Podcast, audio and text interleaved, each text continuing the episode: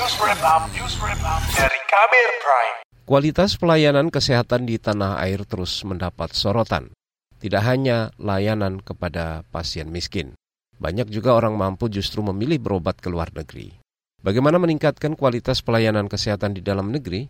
Berikut laporan khas KBR disampaikan Eka Juli. Presiden Joko Widodo kesal dengan banyaknya uang masyarakat yang lari ke luar negeri untuk kegiatan berobat. Menurut Jokowi, sekitar 165 triliun devisa hilang karena ada 2 juta warga masih pergi berobat ke luar negeri. Padahal kita memiliki rumah sakit seperti ini. Kurang lebih 1 juta ke Malaysia, kurang lebih 750 ribu ke Singapura, dan sisanya ke Jepang, ke Amerika, ke Jerman, dan lain-lain. Mau kita terus-teruskan.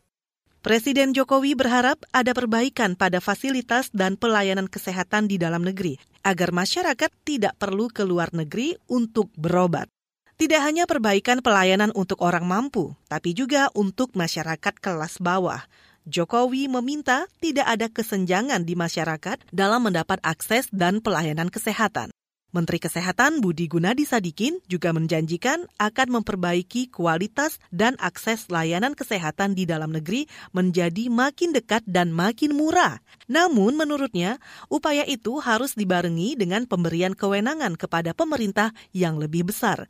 Budi Gunadi menyebut karena itu rancangan undang-undang tentang kesehatan menjadi penting untuk mempercepat transformasi kesehatan. Kita tidak mungkin bisa berlari melakukan transformasi ini tanpa adanya wewenang yang diberikan kepada pemerintah sesuai dengan undang-undang dasar tadi.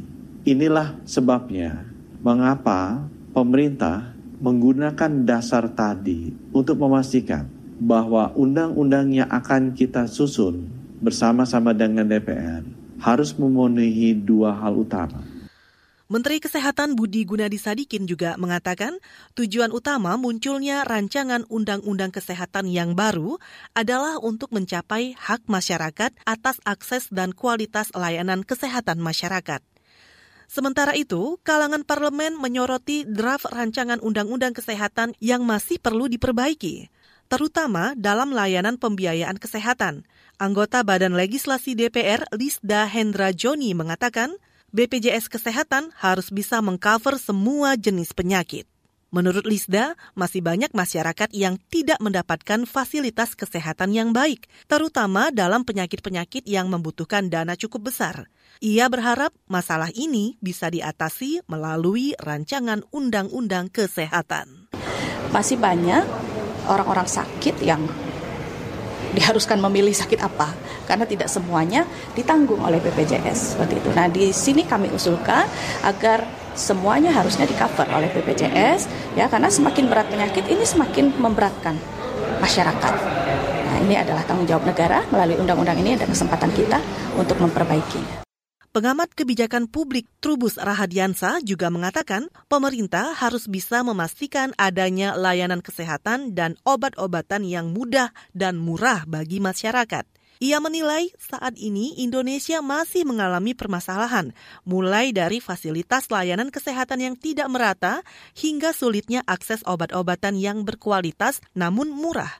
Karena itu diperlukan kebijakan untuk menangani hal tersebut pemerataan di daerah itu. Jadi kan masih banyak daerah-daerah ini, pulau-pulau terluar, daerah perbatasan, daerah apa namanya tertinggal itu hampir hampir minim tentang layanan kesehatan.